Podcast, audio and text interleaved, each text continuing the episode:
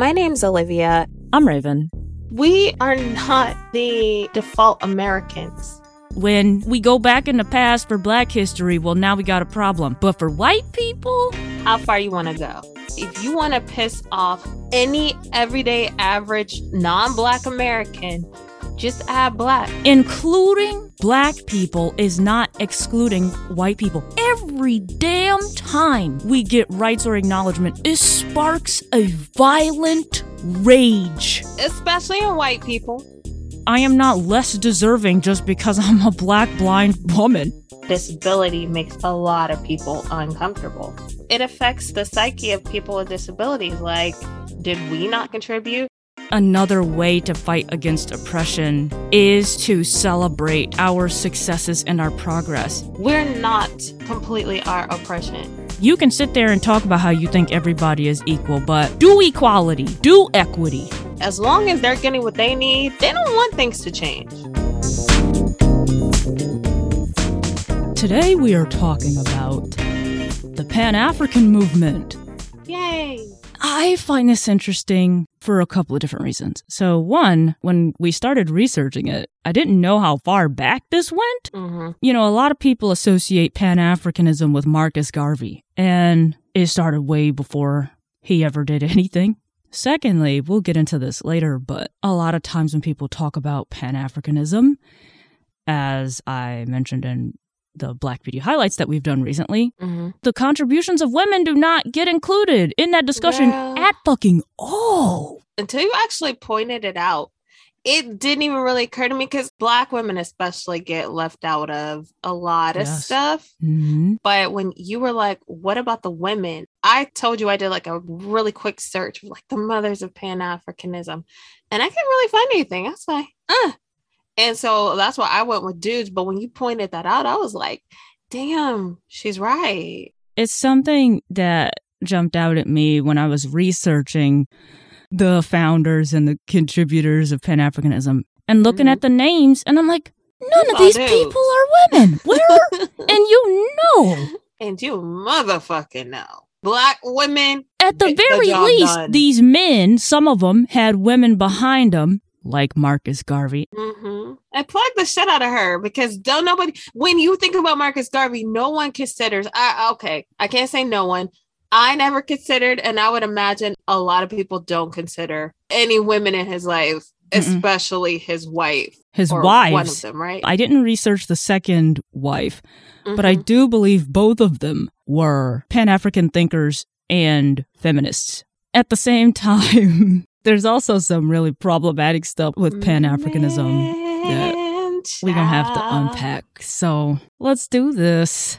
Pan Africanism is just the belief that all African peoples of the entire African diaspora have a shared history and thus a shared interest in making life better for all of the African peoples, including the continent of Africa and North America, South America, just all over the world, really. Where right, because African presence. people have migrated and were dragged all over the place. Right. I tend to look at it as more of a, a macro view, like inclusive of the African experience around the world. The idea is to work toward unity Mhm. and understanding.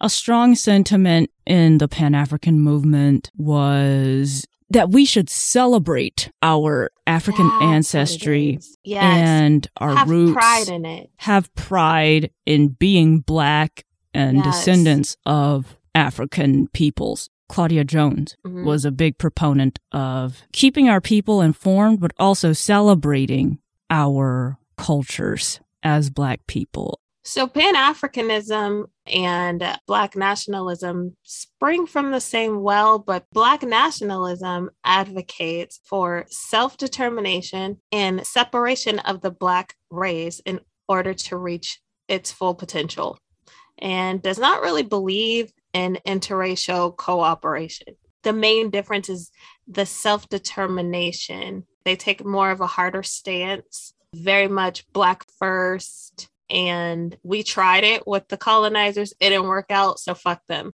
Pan Africanism and Black nationalism overlap very strongly.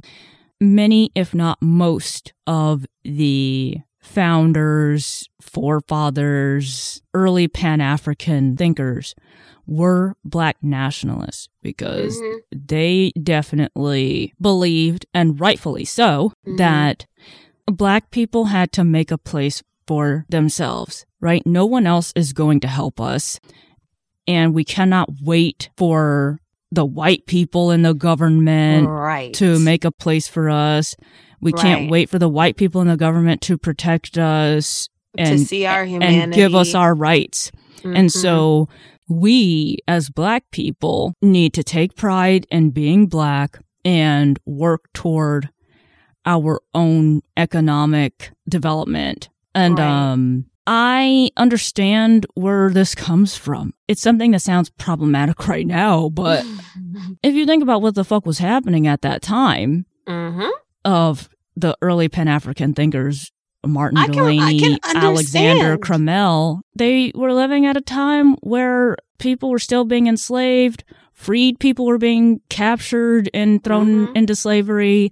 People were being lynched, all of this stuff. Even after slavery was outlawed in some states, you still had people going and capturing free people from a certain state and bringing them to areas where slavery was legal. And the government was not going to protect us and it was not going to make sure that we had what we needed to prosper and flourish as a people. Mhm. And so that meant we had to do it from ourselves and we can't rely on white people. And listen, it does not mean we could not rely on any white people whatsoever. When I say white people always on this podcast, not just in this episode, we mean white people in general. White people in general, specific ones, okay. Yes, we realize that there are always some white people helping Yeah. us. We get that. But white people in general? No. Especially the ones that were making the rules. Those were the ones that were the most. Were the people supporting them too, though? And Because the they didn't get into suppo- office by mistake. That's true. and, and just the texture of society at that time that they were okay with how Black folks were being treated. Yeah.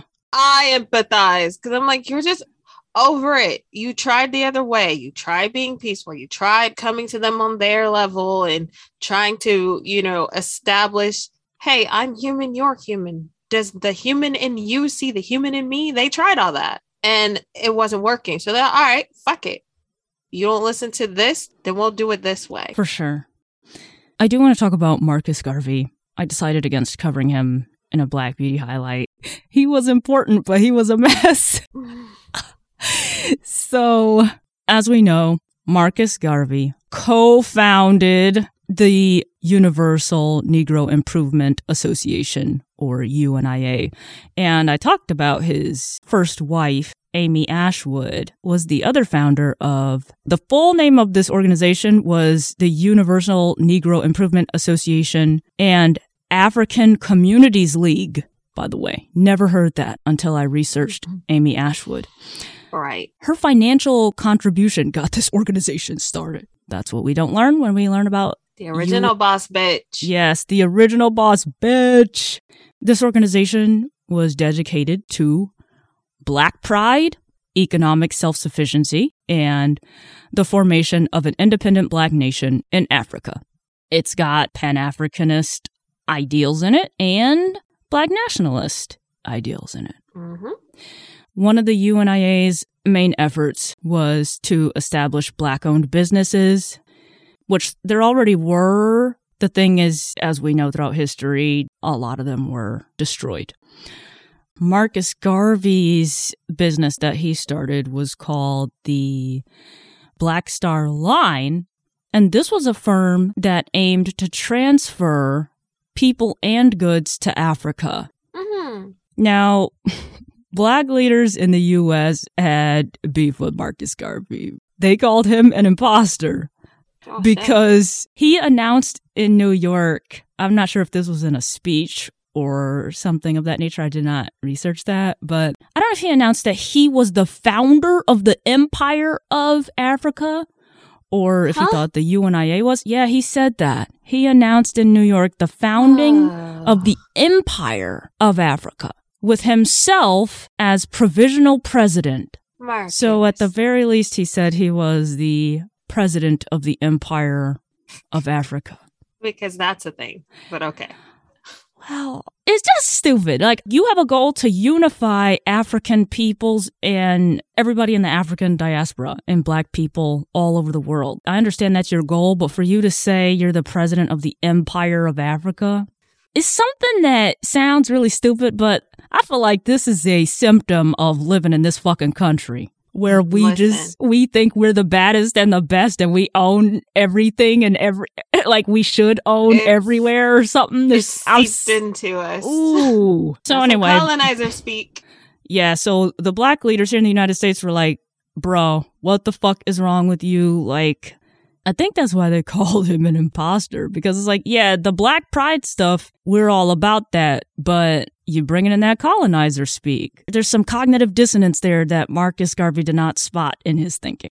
And it wasn't just him. We're gonna get into the other Pan Africanist uh, thinkers that did the same. That's okay. Okay, so anyway, in turn, Garvey denounced the NAACP and other black leaders, asserting that they only sought assimilation into white society, which some of those people did. I said, can be argued. No, they did, and that's a whole other episode. Yeah, that is one of the key differences in like Pan Africanist thought of old, like the 1900s and like that, as opposed to Black nationalism, because it was sort of like, how do we appeal to these white people still? How do we make them see us? And is that really necessarily assimilation? Well, yeah, You're saying who thought that way? Black nationalists or Pan no, Africanists? Pan Africanists. I don't think Black nationalists I don't thought think that way. Pan Africanists wanted to appeal to white people. I kind of think they did, though. Okay, explain. because I don't want to derail because you're talking about Marcus Garvey, and I'll talk about this when I talk about the Pan African Congresses. But they kept writing to like the European countries, like, hey, this is what we want, and this is what we want you to do for us. And of course, they kept getting ignored because they didn't really care.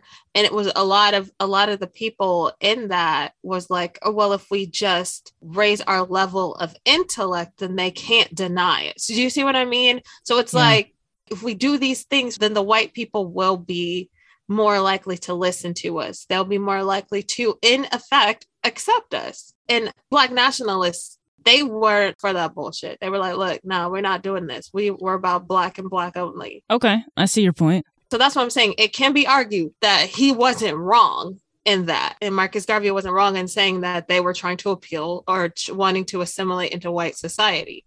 Maybe that was like one of the worst things you could say to people, either a black nationalist or a pan Africanist. Like, you're just trying to assimilate into white society. Some of them were, obviously. If you want to do that, go ahead, but Mm. don't say that everyone should. That's my issue with some of those black leaders, like making it seem like we all need to appeal to white society.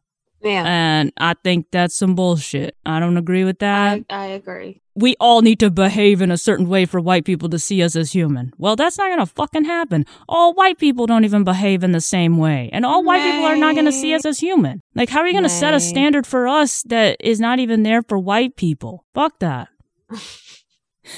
Marcus Garvey, his Black Star Line business. I want to get back to that. He managed to get 35,000 investors to buy $5 shares of Black hmm. Star Line stock. Unfortunately, this business did not work out and oh, Alright. the other ventures of the UNIA failed because Marcus Garvey was indicted and convicted of fraud for mismanaging funds raised for the Black Star Line. In 1927, four years after his conviction, President Calvin Coolidge pardoned him but ordered him deported. I think they sent his ass back to Jamaica. Mhm. And of course, Marcus Garvey is considered a hero in the black nationalist community. And I will say, it is possible that the charges he was convicted of were false. Um, I didn't look into it, but This was in the 1920s. So it would not be surprising to me if Not out of the people were just in complete disbelief that this black man got 35,000 investors on board. And they were like, no, that can't be right. A black man's not going to have the business mind or business drive or whatever to be able to do that. Where are these 35,000 companies that support black advancement? It wouldn't surprise me if they made up these fucking charges just to destroy another black business. or even just to discourage you know Yes. to disrupt the symbol of like unity and organization because that's what I was listening to some Pan Africanists a while ago, and they were saying like Marcus Garvey did that before Facebook. So what could we do now? You know what I mean? And so I think that's one of the reasons why they hold him up in such high esteem because they were like he accomplished all that when all of the odds were stacked against him hmm and it's not like they were not above disrupting black advancement black progress No, how many black leaders have they murdered? exactly you know, I talk about Claudia Jones in my Black Beauty highlight on her, how she got deported because, I mean, yes, she was associated with the Communist Party, but her goal was advancement for Black people and women. And they deported her. They didn't want that shit over here. Mhm. They have done this to us for so long to discourage our people and try to stop the advancement Mhm. of black people. So I just wouldn't be surprised if yeah that shit was made up and Marcus Garvey actually wasn't mismanaging funds. And also he got pardoned by the president, so that's what leads me to believe that not that presidents always pardon innocent people, but I'm just putting that in the context of the time period that this took place, etc. or even maybe that was also a ploy right Mm. like here's this black man facing these charges and here's this benevolent white president who pardoned him i just think uh something is fishy about that. So it's anyway, a little little sideways you want to talk about the Pan-African Congresses? it started out being called the Pan African Conferences, but somehow turned into Congresses. The Pan African Congresses was a collective of Black people from, I'll just say the Americas, African countries, and Black folks in Europe. So the person who started it, his name was Henry Sylvester Williams. Now, he had started an organization that escapes my memory right now in 1897, basically to unify the African peoples in the British colonies. And then three years later, he organized the first Pan African Congress. It took place in London. Now, these Pan African Congresses, they lasted from 1900 to 1945 but they only met six times and like three or four of those times was in the 1920s so it wasn't like this big conglomeration of african diasporic people meeting and having this huge impact. It was really basically to discuss the colonization of africa and basically how to better the lives of people of the african diaspora all around the world. So really they believed that the pen is mightier than the sword. So they wrote a lot of letters. They wrote them to the British monarchy, basically saying, here's what we want. We want you guys to stop colonizing Africa. We want you guys to treat people of African descent better, support education, and support equal rights in all of the nations for people of African descent. And quite frankly, they just kept saying the same thing. On all of these conferences, they just kept saying the same thing, writing letters to the British monarchy, to the US government, to whoever, all white people, basically saying, here's who we are, here's what we want from you, and this is how you can do it. And none of it was really ever taken seriously.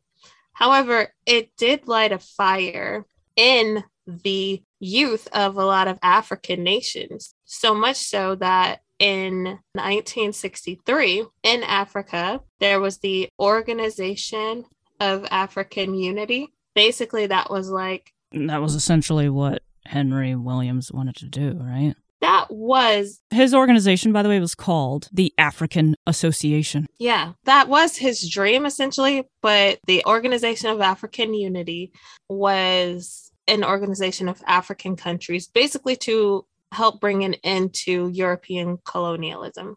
So it ended up kind of accomplishing that, but still Africa is very much colonized. I guess I forgot earlier we didn't say this, mm-hmm. but one of the goals of Pan Africanism was independence for African nations. Oh yes, I forgot that part. There were a lot of people participating in the politics of African nations who were not from those countries, From those countries. but they wanted to advocate for them abroad to attempt to remove colonial influence. hmm There was strife in those conferences because I believe at one point, like I believe the fourth meeting of the Congress, they put it on hold for World War II.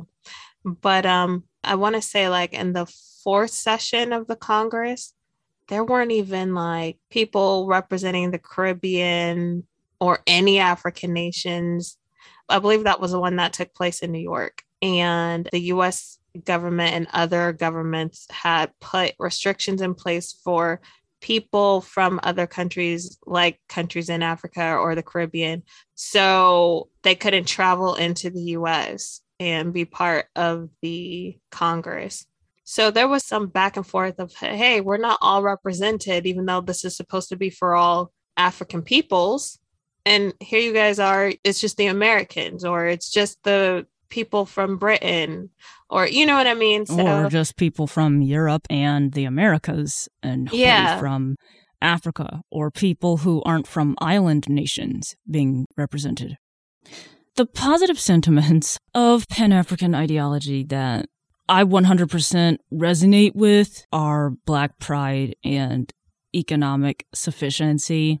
I mean, Mhm. it just is the fucking truth that we do have to seek and maintain pride in our race and cultures as black people yeah, because it was destroyed for so long. it was destroyed for so long. It's still being destroyed. You still got white people talking about how it's racist to have an organization like Black Lives Matter and it is harmful to have a Black History Month and all of this stuff. I mean, you got black people on that You bullshit black too. people on that But bullshit as well. Black pride is very much needed. I mean, people will look for every opportunity to shit talk us Mhm. rather than uplift us. And I think there will always be a need for that so that we don't always feel othered. And it is tough because we live in countries like this one where they don't teach our history in schools.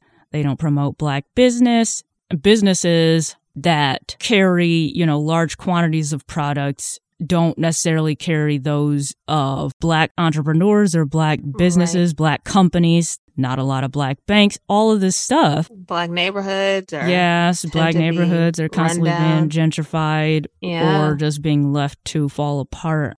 Don't confuse black pride with black supremacy.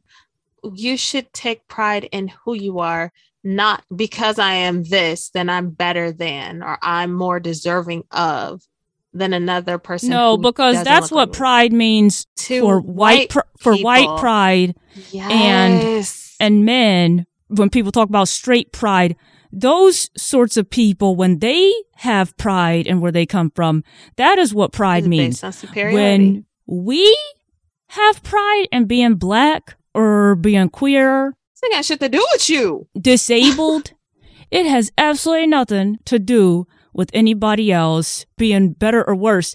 It is Mhm. specifically related to the fact that people I am who I am. have worked tirelessly and still do to degrade us Mhm. and push us to the margins and push us in the background, you better suppress our history, tear down whatever it is that we try to create. Mhm. um, and remove our sources of prosperity.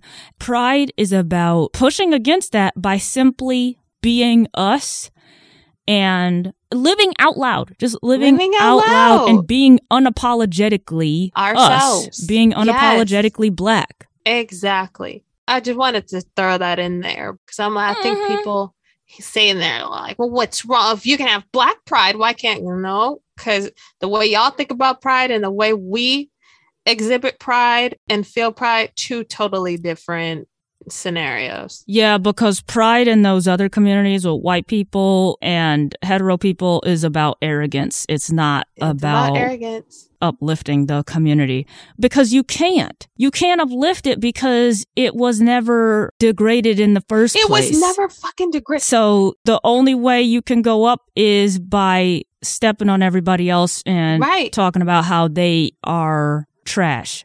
if your group was the default normal, you don't know what it's like to be. You can't relate. And so you don't have the right, honestly. Fuck it. You don't have no, the right to and fuck say, your persecution complex. Also, "Nah, fuck out of here with all that. talking about other people wanting to uplift themselves is somehow threatening you. No, that is Nah. some nonsense. They be confused. I also want to talk about the controversial ideology and criticisms of the Pan African movement. People took it to a whole extreme that is disappointing, honestly. Girl. So can we just say all of this Yes. shit is some calling nigga bullshit? I all agree. of this. it is. So first, I want to talk about the fucking wild. separatism and the anti integration sentiments. That's black nationalist, but as we already said, a lot of the early Pan African thinkers were black nationalists. So. Mhm. Um, again, I don't think that's entirely erroneous, but the flaw with having sentiments regarding anti-integration and separatism is this. Unfortunately, that will give rise to supremacist ideas, which there are Yeah. black supremacists. yeah. But also, it's very flawed thinking because here's the thing. There's already been a time where black people were separated from white people. Mhm. And then white people came through with their uh, violence and evils and wanted to and did take control of African countries, black towns, whatever the case is. right. And not only that, but let's say you do manage independence from white colonialism.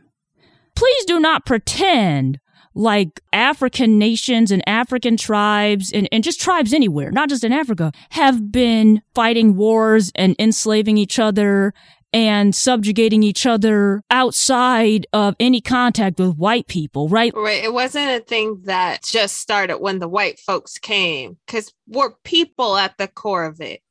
Also, too, I think there's a middle ground there, right? You can want to live in a black neighborhood, right? Yes. But you can't, especially, it depends on what country you live in. I mean, nowadays, especially, but like, you can't not interact with people who are not of your own ethnicity, race, whatever terminology you want to use, especially in, say, a country like the US. That's just not possible.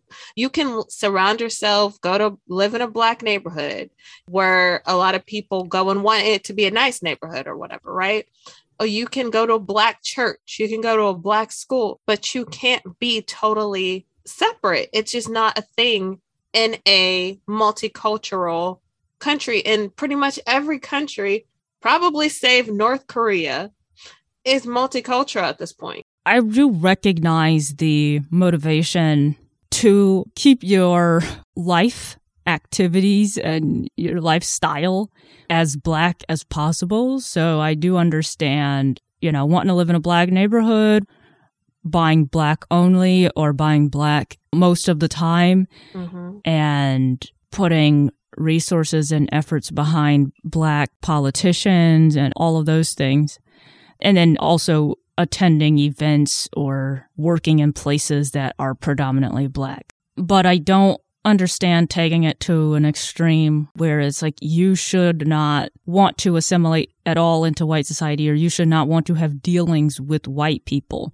To say that is wrong for other black people to do so is y'all trying to control black people. Trying to control black people. It didn't work the first time when it was done to you. yes, you're drifting backward in your progress that you're attempting to make. You are becoming the exact thing that you claim to be fighting against. Mhm. I mean, that's happening in situations. Take America right now, right? it's being overrun by Christian and Christian theocracy. But they don't understand that they're doing the thing that they claim is the most abhorrent to them, taking freedoms and being becoming the people that they say they don't want to be but they're slowly doing it by imposing their belief system and stuff. So it's a toxic thought process. Yeah, and it becomes a vicious circle. Also, it really does. Mm. And another thing that really pissed me off, and I told you about it, is when um I was watching a Pan Africanist conference on YouTube. Well, not conference, but like a gathering, I guess.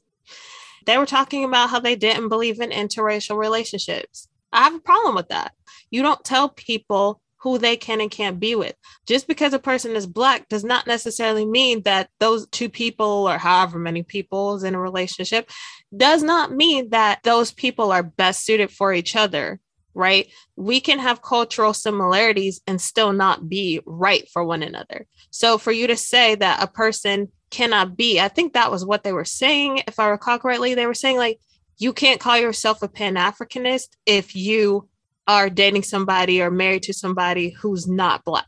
And I was like, you don't get to make that determination. And that turned me all the way off. To me, that smacks of the fearfulness of black erasure, which, mm-hmm. y'all. The great replacement theory? It is the great replacement theory, but we're For doing it in people. black. I oh, just cannot believe I'm like, y'all do not understand. That's my issue is that they are swinging over and pulling shit from white supremacists and they the same thing you say you it. hate.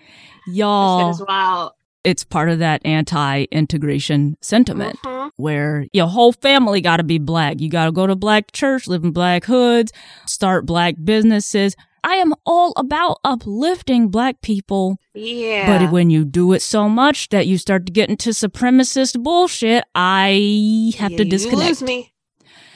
And then this whole drive to oh, immigrate to Africa or go back to Africa to work with the native peoples there or establish a black nation.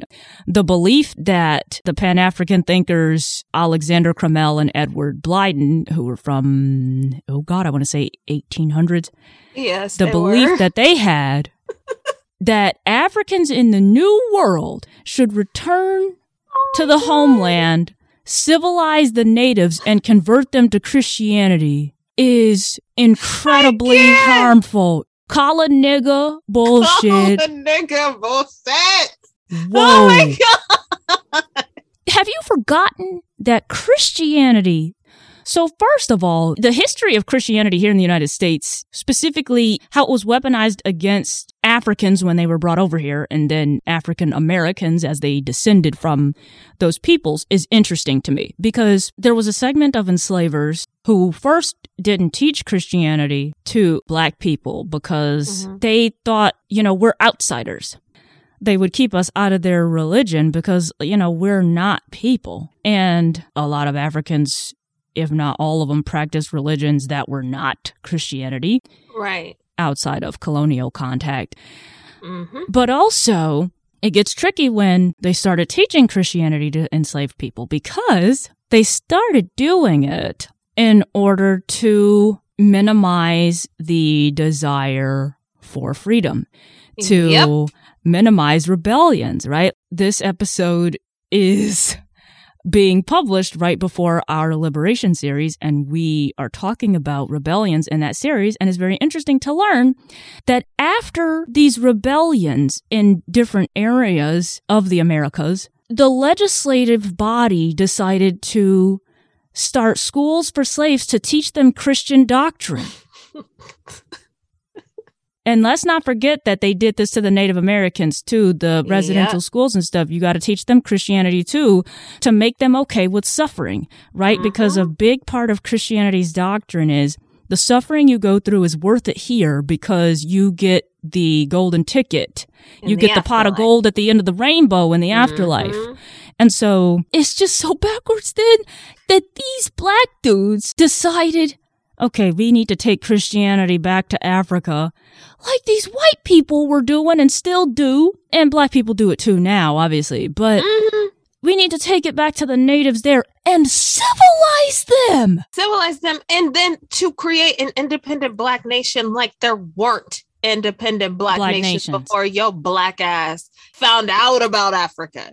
I get it. All right. There's so much about Africa that people don't know and that has been Mhm. destroyed by colonialism, right? But the audacity for Mhm. you to think that I'm going to go back over there. Yeah. And I have a problem with back because I feel like you can't go back to a place you've never been, but that's just me. Yes, But- agreed. I'm going to go back there and I'm going to make a black empire, an independent empire on a continent full of black people like it's never been done before. Get over your fucking self. You sound white. Yes, you do. And I mean, one of the people who got taught a lesson in trying to do this bullshit was Alexander Crummell, Yes, because his did. ass had to get the fuck up out of Liberia They ran his ass up out. because there were people in positions of authority there who were like, okay, well, we got to get rid of him.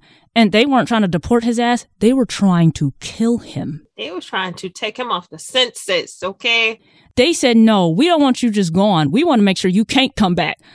So, and then he was like, "Oh crap, goodbye." Like you went, you went back to the very place you fled Uh-huh. because you brought that bullshit ideology there. think he was about to go save some people. Mm-hmm. Like you the one needs saving, and you. Yeah, when I read about when I read about Alexander Graham, I was like, "Sir, stay your ass in the United States with that ideology." it's colonialist thinking Yes. that I have to go and tame these wild beasts because they don't know any better. I'm going to bring civilization because they don't know any better. And it's okay that I do it because I'm black and they'll recognize the black and me and we'll all, you know, they'll follow my rule. Kind of like Marcus Garvey's, what did he say? The, the president yes, of he was he was the president of the Empire of Africa. That's some extra ignorant bullshit. That's a whole continent, and you go. So- like, if these motherfuckers ain't have shit else, they had audacity. That's for damn sure. The fact that they just thought that the African peoples and nations that were there would just be down with that bullshit. hmm Equality does not mean that you get to come over here and change the way we do everything because the way you do stuff is better. It's so colonialist. It just blows my mind that these Pan African thinkers did not see it. They just didn't. They didn't they didn't it. sit there and parse that out. Them. It was them doing it. So it's like at the core, you didn't want what you claim to want. You Mm-mm. wanted to be in the position that the colonial powers were in Yep. over people that resembled you. Yes. You just wanted to take their place. I'm sure there's some that really didn't, but no, I can't even say that because this was a, a very prevalent belief. Like, okay, we're going to go over there, we're going to make things better because it takes us to do that over there. Because they clearly, if they could have done it, they'd have done it themselves. Never mind, like I said, there were empires in Africa, all over Africa, for millennia prior to your fucking existence but because you didn't know about it, you're like, oh, well, now they would much rather be indebted to black people than to white people. So I'm just going to go over there and essentially do what the white people are already doing. But like you said, do it in black. My last beef with the Pan African movement is really the way it's discussed. I brought up earlier how the contributions of women are glossed over. Yeah. Or not mentioned at all. Yeah, in present day discussions about Pan Africanism, I mean, that is just often the case. There's a lot of people's contributions who get glossed over, right? Like I said, a lot of people think Pan African Marcus Garvey. And no. Because let me tell you something. The women in this movement, I'm tempted to argue, they did more work than a lot of these men. And also, I think the women did it right. If you understand Pan Africanism as unifying Mhm. African peoples and people of African descent all over the world. I'm not going to say there weren't women who didn't embrace the separatist ideology, Right. but a lot of these women who got involved truly wanted to unify different peoples and they promoted political involvement where you are at. The two ladies I covered, Claudia Jones and Amy Ashwood, they promoted for women in general and black people to get involved where you are at. in the politics and represent the black community and advocate for our interests in that way. Mm-hmm. Also, these women helped take care of their communities. Amy Ashwood, if you didn't listen to that episode on her, helped start the Black Cross Nurses Arm, which was essentially the women's division of the UNIA. Mm-hmm. And they provided health care to black people. They created health manuals. I think she was the one too who promoted teaching sex education. So it was not just about, okay, y'all, we need to get up out of where we're at and go all back to Africa. Or it wasn't just about celebrating our African heritage or our heritage in general, which is important, but they were talking about taking care of our people. And a lot of these women, because they weren't focused on separatist ideology, fought for equal rights. I wonder, not to make any excuses, because uh, there is no excuse for not giving these women the credit they are due, but we are conditioned in many cultures to believe that women's jobs or the job of women rather is to take care of yes. the whole. And it is very common for men to be very single-minded and not necessarily i would say single-minded they're not conditioned to think about community and the way women are i agree and i think that has a lot to do with it mm-hmm. I'm not saying it's okay. And I don't think it's a gender thing. All women think about family and, and men no. don't know. I mean, we, we understand there are some inclusive men and there are some selfish women. We got exactly. it. We get it. But by and large, we are conditioned as girls, this is what girls do, boys, this is what boys do, blah, blah, blah. So I wonder if that had an impact as to why they approached it from the standpoint that they did versus men who are not necessarily expected to think of those things. Yeah, I've had this conversation with other people because it is interesting to me. I have said it before. Black feminists are the people who did and still do inclusivity the best. And the I more agree. I learn doing this podcast, it's really confirming that belief for me. it's not to say too that the contributions of people who are not black feminists or not black women don't count for shit. Mm-hmm. But it is just flooring to me how our contributions get excluded and overlooked. And we do inclusivity the best when we set out to do it. I agree. I think part of it too is in being socialized, conditioned to be the caretakers of our communities, we are more aware of the issues outside of our own and outside of ourselves. And maybe we're better mm-hmm. able to see how the issues that other communities have are more similar to ours than we think. Mm-hmm. Because the thing is with Claudia Jones and Amy Ashwood, and of course, in their advocacy for women, they were also advocating for white women because they're still women. Cannot yep. advocate for all women and just focus on black women. Can't tell so, that to the white women but okay. No, you can't. I know that's true because white women do it. Oh, and they do it so uh, effortlessly. You're right. Yeah. But maybe that's why they don't get included in that discussion because as black women often do, they're out here fighting for everybody, not just themselves and not just their beliefs. And I do think that caretaker role gives you a broader perspective on mm-hmm. the issues that impact lots of different peoples. And if you advocate that African peoples and people of African descent all have a common interest, it's wild the way the dudes did it, or the dudes that we uh, hold up as leaders in the movement. How can yeah. you get behind this movement that says everybody's got a common interest and then you are out there promoting your own interest? Sir. Oh, I just wonder, you know, Amy Ashwood was Marcus Garvey's first wife. They had a very short uh, marriage it was like a couple years or something. They were they were together longer outside of marriage than they were inside of marriage. Mm. I just wonder if this was part of the problem that the goals that Marcus Garvey had were not as Pan African as they were initially, maybe when he met Amy Ashwood, especially since they met each other in Jamaica. Mm-hmm. Um, they were both Jamaican born. And then they ended up here in this country, and this country might have fucked them up. I believe it. The United States messed them up. She probably tried to tell himself about himself, but he probably wasn't listening. hmm These women in the Pan African movement, too, they were able to take their advocacy abroad hmm and advocate for equality for the people there without wanting to change necessarily their political system, right? Because the people there can get involved. You can motivate them to get involved in politics and then let them dictate and for them. contribute to the legislation and Yeah. government there. Like you don't need to take your ideas about the way a country or a nation or a town should be ran to them and and man these women they just did it so effortlessly my understood the God. assignment.